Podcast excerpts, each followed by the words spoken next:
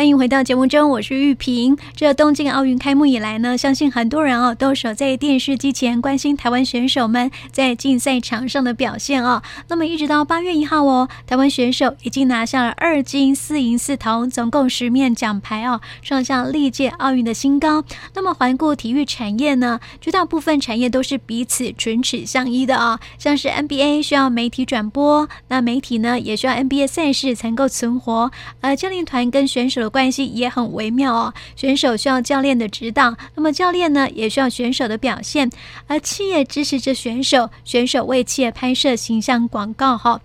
啊、呃，这都是这个唇齿相依的啊。而要让选手们帅气的或是美美的现身在镜头前面呢，这背后的推手就是彩妆师喽。在今天节目当中啊，特别邀请到彩妆师郭婷瑜菲菲来谈一谈为运动选手们形象梳化的经验跟趣闻哦。菲菲你好。Hello，大家好，我是菲菲。哎，菲菲曾经帮很多的运动选手书画过哦，要不然来谈谈啊那一段这个做形象书画的一些经验呢？就陆陆续续，大概从哎一一应该是一三年开始吧，然后就帮各种项目，就是那时候刚好接、嗯、接个活动这样子，呃，好像是流浪动物的一个企划吧，呃，当时的顶尖的知名选手做这个梳化。我们那时候就南征北讨，但但其实那个计划也印象蛮深刻。那时候选的选手是他本身是就是动保的人士，他们有时候会自己那个领养流浪动物嘛，然后我们就会直接拍他跟他的收养的那个那只狗。但是如果他没有的话，我我印象很很深刻，就是像那个庄智渊这次有参加奥运，他有开一个场馆在高雄，然后。印象很深刻，去他们家，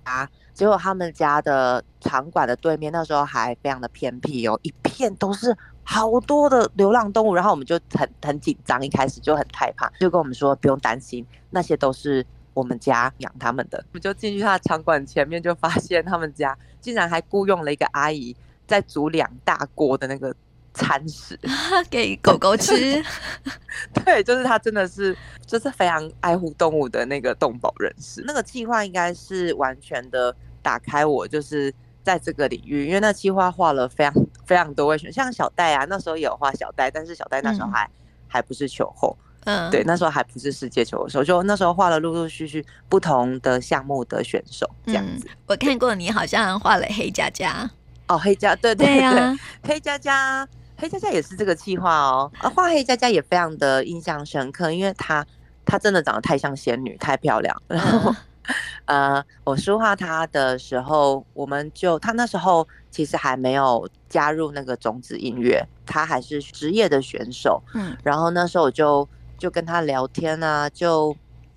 就是因为我们做书画，在化妆的时候是跟选手最近距离的嘛。对，那因为我。我爸爸他也是那个运动教练，嗯、就国家教练以前，嗯、然后所以我可能对这个领域就自己有点熟悉这样子，所以我通常会习惯在书画他们之前做非常多他们的功课，哦、就关于这个人的作业之外，嗯，然后呢，因为我也理解这个状态，所以我我可能会跟他们就是稍微聊聊一下天。嗯，只是舒缓一下这个心情，然后也拉近彼此的距离。嗯，那所以那时候他也跟我分享了蛮多，比如说他他真的很有趣，他是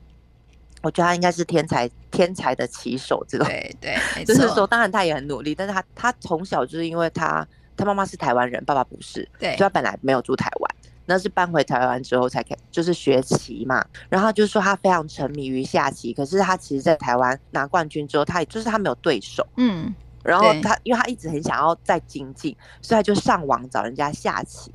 然后他妈妈就会，当时啦，妈妈就会想说：哇，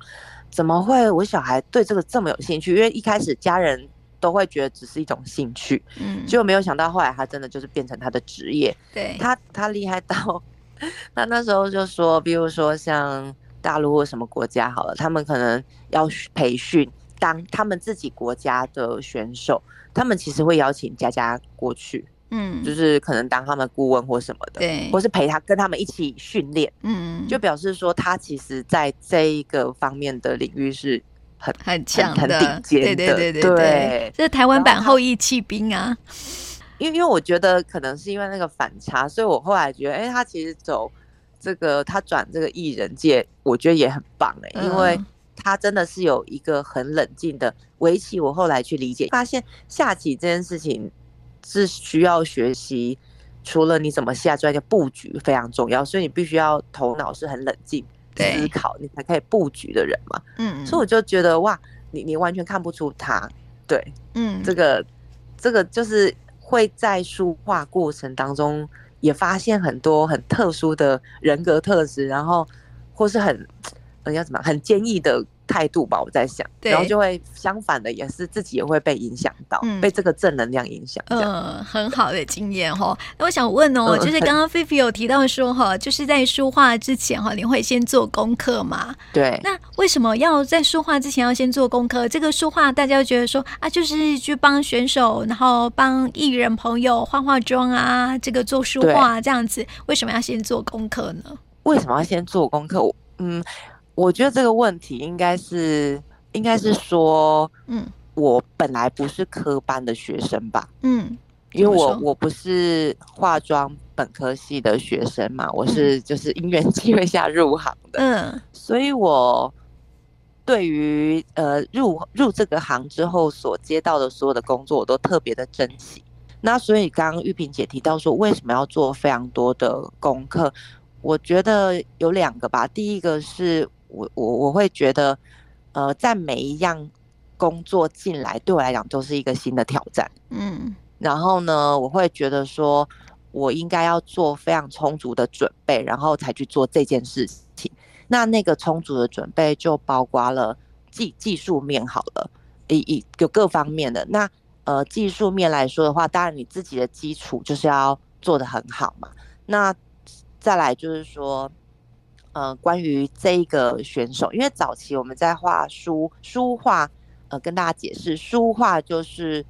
化妆加发型，嗯，就是这两样。那其实严格来讲，在呃比较分工细、比较专业的话，他应该是发型师。跟彩妆师是分开的，嗯，就是发型师做发型嘛，彩妆师做彩妆，对，然后造型师还有一个造型师，服装师，他就是负责你的服装的穿搭，嗯，早期是这样分开，可是呢，在南部或者有时候资源比较不足的时候，可能妆发书画会一起，所以后来我就是又去进修了发型的这个区块，嗯，那那我为什么会做这个这个这么多作业，就是因为。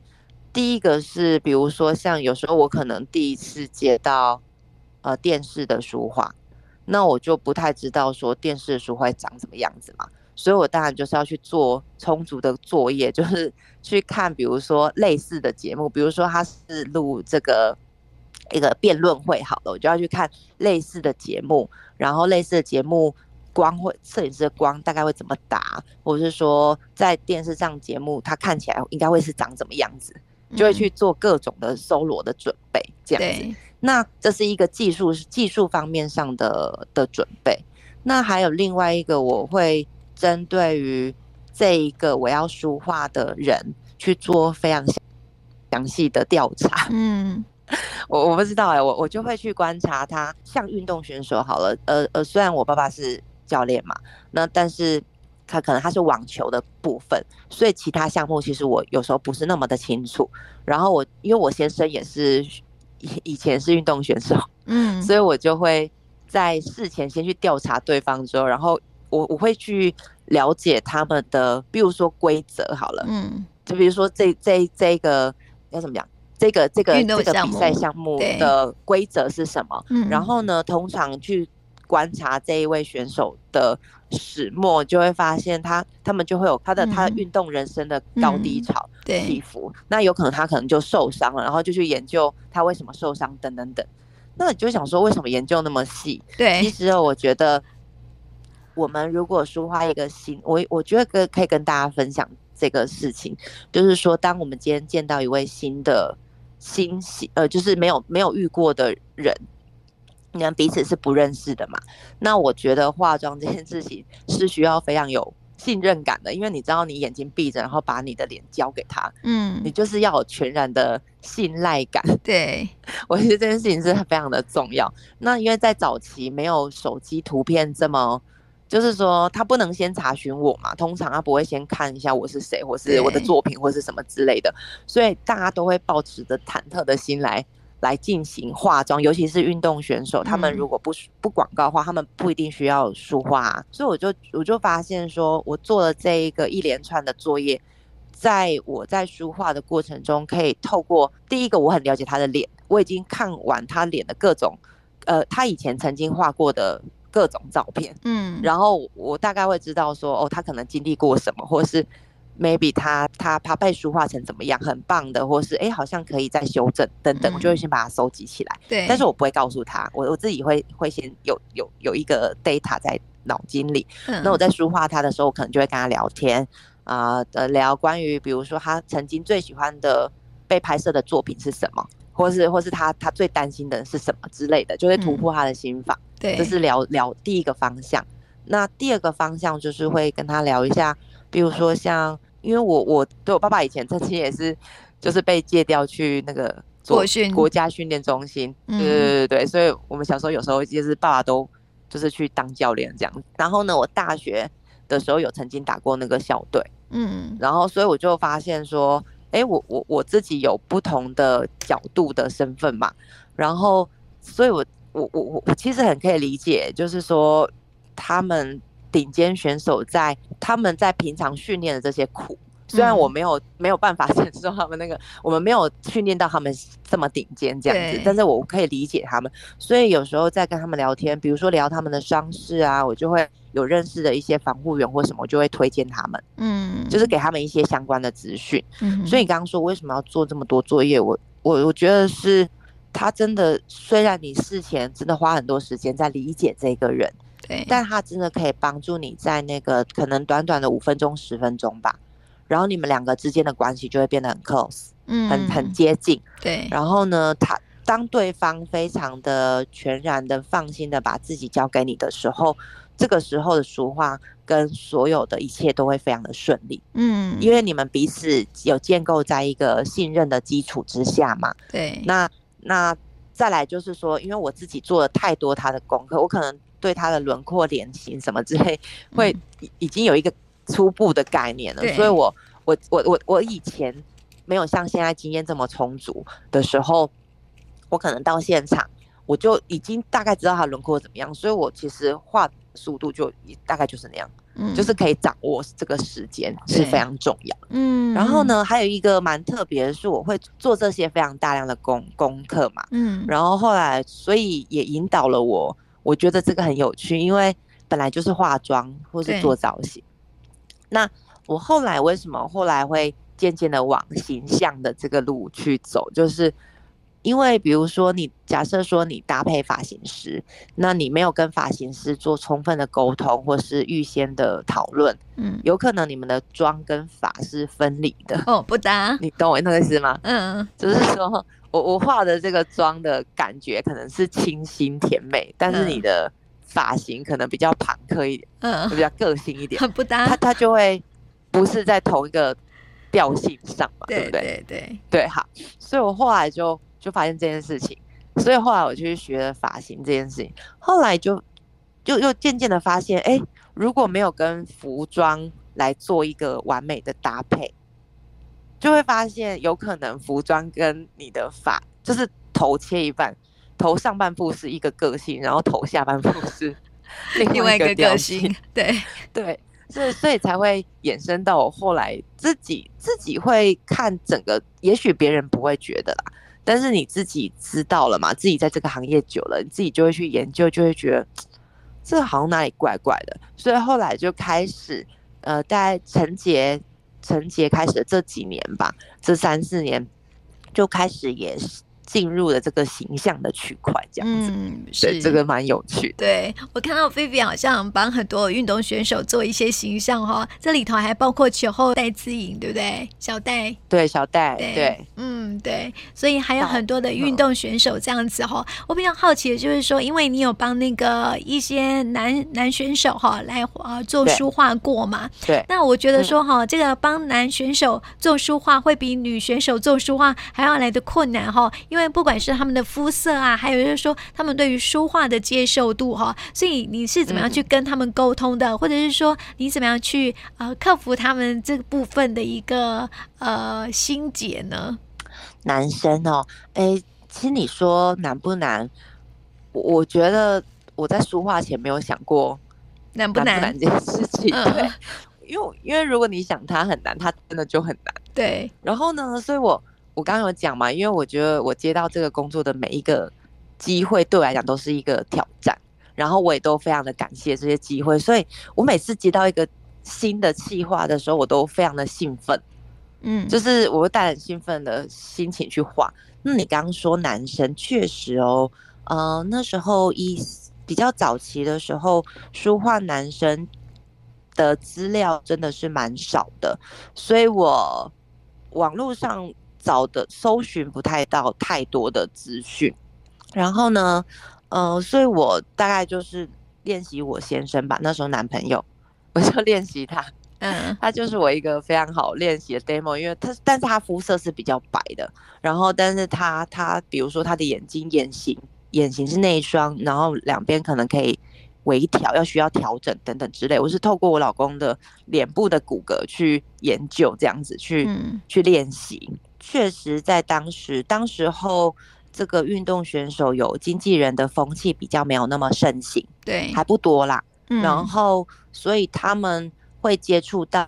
这个化妆的时候，大部分都是呃赞助商需要代言的时候，他们才会去化妆。那、嗯、他们通常都是马上就卸妆卸掉，嗯、甚至我我我搜集他们当时非常多的照片，我印象很深刻，就是他们有时候根本没有化、欸。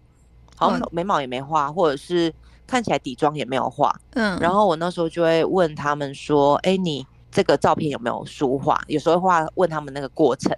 然后他就说：“哦，没有啊，就粉打一打之类的。”嗯，对。然后我我就会从比较镜头面去看，就是说，比如说杂志会看印出来的效果，对不对？嗯，我就会从这个方向去思考他们。嗯，那。当然还有看这个活动啦，就是说是活动现场还是说是输出，这都那个那个作品要输出，或是在电节荧幕前，我会考对，我会考虑到它它呈现的，就是露出的地方是在哪边，然后思考要要给予他们什么样的颜色。那我刚刚想到，就是你你刚说男生的肤色，嗯，确实我第一次书画男生的时候，最紧张的事情是肤色这件事情。对。但是因为就是我自己一直一直不断的去进修学习非常多年的，因为我我就是会不断去报老师的课去上课嘛。呃，底妆是我我我我我觉得我接触大概是最多最多的，因为我我一直想要突破那个底妆这件事情。嗯，我可能有日系的、韩系的、美美美式的吧，英国的，在各种我都去学。所以那时候我。我就带了，我觉得那个颜色对我们来讲，因为平常不是那么熟悉他们。那运动选手，特别是户外，他们就是大量晒太阳，所以他们的皮肤真的非常的健康。对对，呃，变不会很健康啦。嗯，对，所以我那时候大概我印象很深刻，我第一次去的时候真的是比较紧张。我带了大概将近二十瓶有吧，二十二十几瓶不同质地、不同颜色的粉底液，嗯，就是到现场去。然后还有遮瑕膏也是带了非常大量，嗯，然后到现场去，然后我通常不会只用一罐，我会习惯用调色的，所以后来有了几次经验之后，就发现其实书画男生，你你如果颜色挑对了，其实也没有那么困难，嗯，然后还有就是，其实现在很流行就是书画很自然嘛，对，所以其实不是说把整个脸都上底妆。不一定要整个脸上底妆，我可能是瑕疵的部分，比如说它有斑点的地方啊，或是比较暗沉的部分，然后我去帮他做微调跟维修饰这样子。嗯，对。然后我后来就发现说，哎，我我第一次经验完之后，就大概那个磨合度就大概理解。那书画男生，我觉得困难的地方还有一个是说你要突破他的心房吧。嗯，对。我在想，哎、欸，其实我没有遇到突破心房这件事情，但是 我后来，我我现在，呃，因为当下没有，因为我都会对他做非常多的调查，对，所以当下好像我们就会聊得来，聊一聊，就会进入下一个，比如说。我可能发现他好像有点紧张，我就会说：“哎、欸，你是不是被画过我不好经验？”我就会先问他。嗯，我我会先先先先在化妆前，我如果可以，我都会先聊个五分钟之类的。嗯，然后然后因为我觉得宁可你先花个时间跟他稍微 talk 一下，然后我就会问他说：“哎、欸，哪哪一些他曾经我刚刚讲嘛，曾经被画过或是书画过，我就说：哎、欸，那你有没有自己比较喜欢的感觉，或是怎么样之类的？那通常在早期。”通常那个如果有经纪人，他们通常我我那时候被问的莫名其妙，他们都会问我说：“你会不会把他画的很娘？”然后或者是说：“太白，你会把他画的很白？”嗯，然后我就说：“我我心里就会 always，我想说哈，怎么可能把你画很白？你画很白，因为我就我心里会觉得怎么可能，就是会把你画的这么白？因为你、嗯、你你就是运动员是一个 man 的设定，所以我才说我坏。往形象走就是这样，嗯，我可能会设定你今天是很帅气的，或是你今天很 man 很个性的，或是你今天比较暖呃走暖男路线，呃类似这样子。对，然后那时候他们问我这些问题，其实我当下是有点有点疑问啦。可是我现在回想起来，我可以理解，因为我我在想说我我怎么可以这么顺利的一直抒发这些这些选手，大概有一个原因很重要的是来自于我我的风格，嗯，我的风格就是。啊、呃，比较自然，那个自然是经过修饰的，然后让你变成更好的你自己。嗯，可是也许别人看起来会觉得，哎、欸，你有你有化妆吗？哎、欸，你皮肤还蛮好的耶。对啊，看起来看起来是有立体度的，然后看起来，哎，是觉得，哎、欸，好像，哎、欸，你皮肤还蛮好的，但是也许看不太出你有太多的妆感。嗯，我的路线是这样，所以就是微微调、微修饰。嗯，对，是。然后，所以我就发现说，也许是因为这样的方式，所以。让这个被画的人，他并没有觉得自己改变太多，然后看起来也是像自己的样子。对，那这个在在快十年前那时候的画风，呃，就是除了艺人之外，可能一般的画风比较不是这个路线吧。我在想，嗯，嗯对，所以所以也是刚好这样，所以好像就是还蛮顺利的啦。所以你看啊，你说为什么要做大量的功课？我觉得这个。欸、很重要，我觉得你前面真的花，其其实真的会花很多时间，因为因为甚至他们有有书或是书上记杂志记载，我都会跑去跑去买或是跑去看，嗯，就是看一下他被采访，是因为以呃大概将近十年前，那时候网络也有嘛，但是有时候网络没有那么那么那么多资料的时候，就就会就会去做这些作业，其实很重要哎、欸，对，做功课很重要，对不对？突破很多困境，没错没错，然后可以做一个很很好的沟通，这样子也比较让选手可以放心把自己交给你书画哦。有时候我们最怕就是说书画的时候啊，会很不像自己，特别是选手哦，也很重视自己的形象哦。那你在书画的过程当中，他们有没有给你一些之后啊，他们有没有给你一些回馈呢？书画之后的回馈最好就是看他后续有没有跟你联络，或者是他他可能会跟你说 谢谢你帮我今天就是呃书画这么漂亮，或是他们会跟你讲说哦我很喜欢这样的妆感，会会给你各种不同的回馈，然后你就会得你会得到这个回馈，你就会知道说哦他有喜欢，嗯，或是他他他是觉得很很棒的这样，然后甚至他们事后就会我们还事后还是会有联络啊。所以也有，因为有一些选手不一定是固定画他嘛，但是你可能曾经画过他，然后我们就会有一些交流这样子。嗯，对。所以他们现在哈在奥运场上去拼战的时候啊，你看到他们是不是觉得很有亲切感？一定的啊，因为你知道，不用现在，就是所有画我画过的人。嗯。那我我我想到一个很特别的分享的，就是小戴。嗯、对。那个戴资颖，因为你刚刚说他们有没有对戴资颖？就是小戴他，他让我印象非常的深刻，因为我我说我其实第一次书画他的时候是那个他还不是世界球后的时候吧，他那时候在一一二一三年吧，一三一四，我也我也忘在都是那个那个附近，嗯，然后那时候书画他的时候他还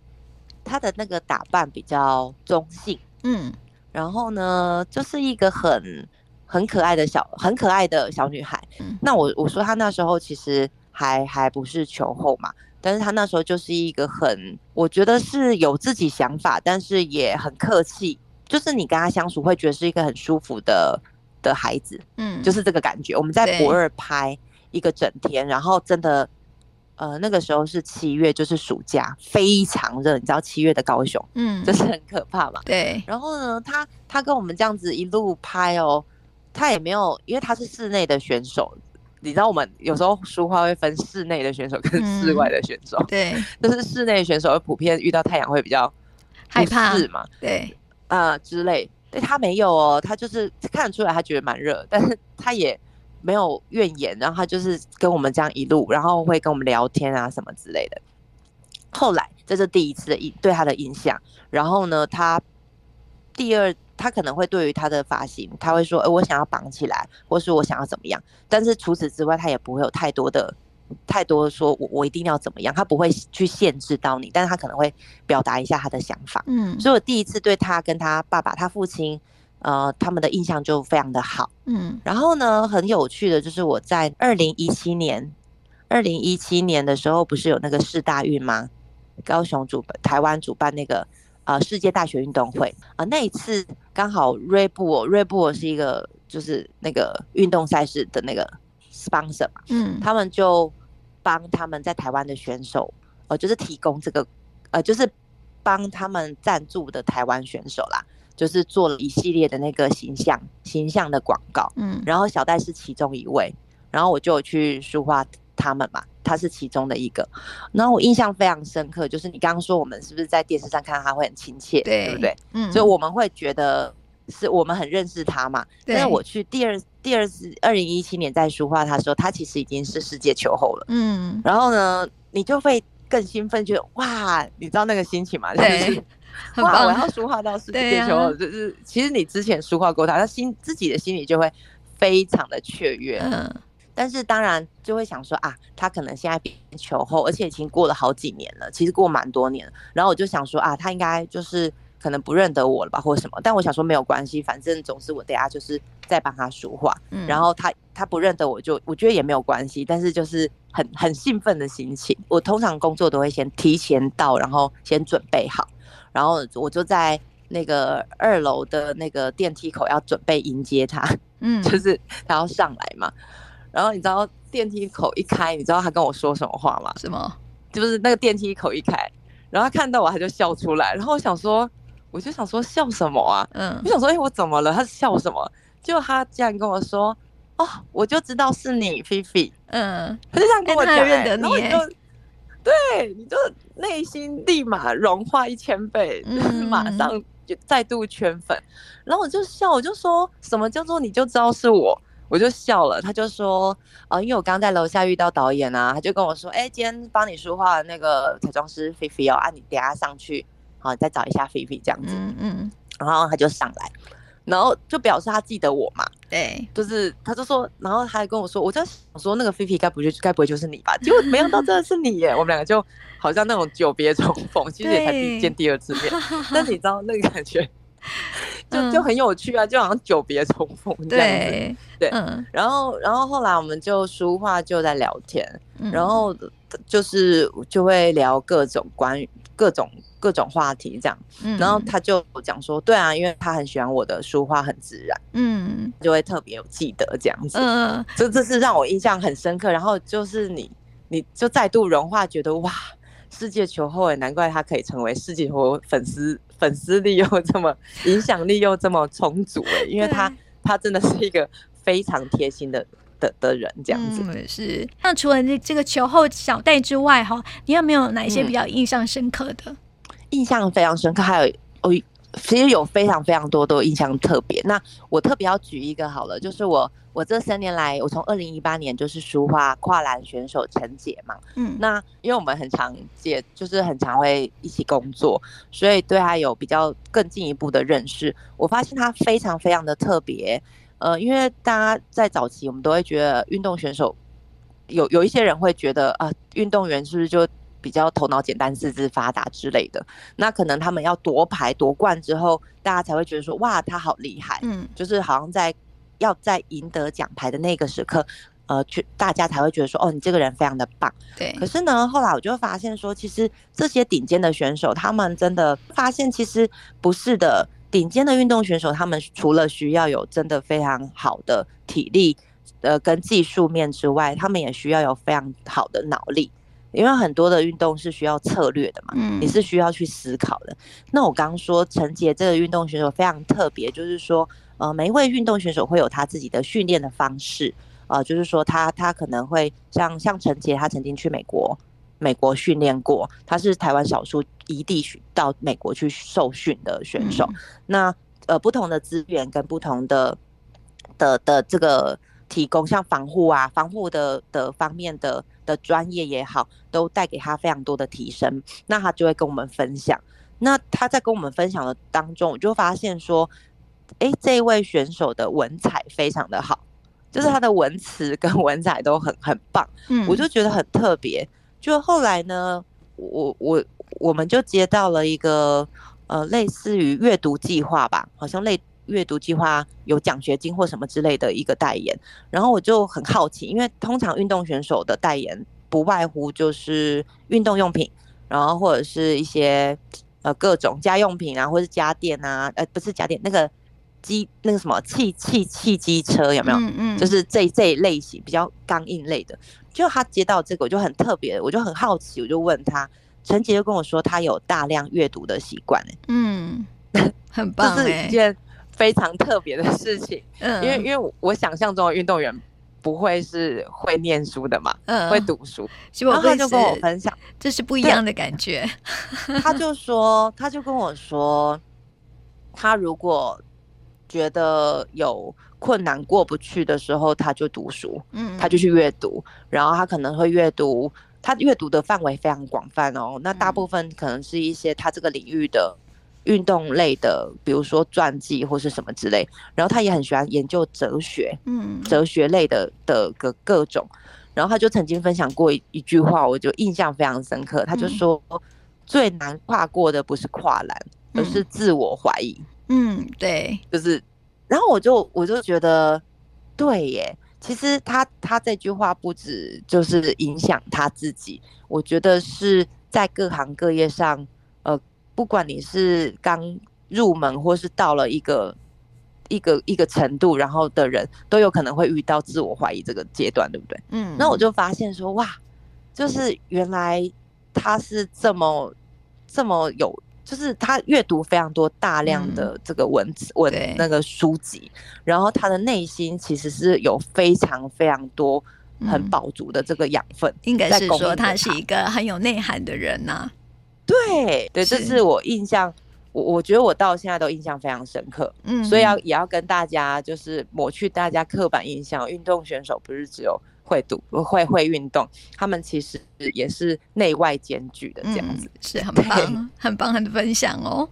是。所以接触呃接触到这么多的选手哈，当然有很多每一次的这个书画的。之后啊，都有很不错的一些回馈了哈。那我们今天呢，看到他们在啊、呃，今年看到他们在这个场上哈，这么的拼搏哈，当然也是要为他们加油一下。其实呢，每位选手的成功啊，除了自己的努力，还有背后的很多的支持团队的一些啊、呃、的支持哈。还有呢，每位选手，我们看到在啊、呃、广告上面啦，或是在平面媒体上面哦，他们整个一个啊形象的包装啊，其实也有像菲菲啊这样的一个幕后团队哈，在为。为他们来打造哈，所以每一个成功的形象的这个这个光呃光鲜亮丽的这个背后，都有很多很棒的团队哈，像菲菲就是其中的一员哦。所以在今天哈，我们就趁了一个这个奥运的热度哈，来邀请到菲菲来谈一谈的，帮这些奥运选手们书画的一个呃，应该算是一个。啊、呃，幕后秘辛，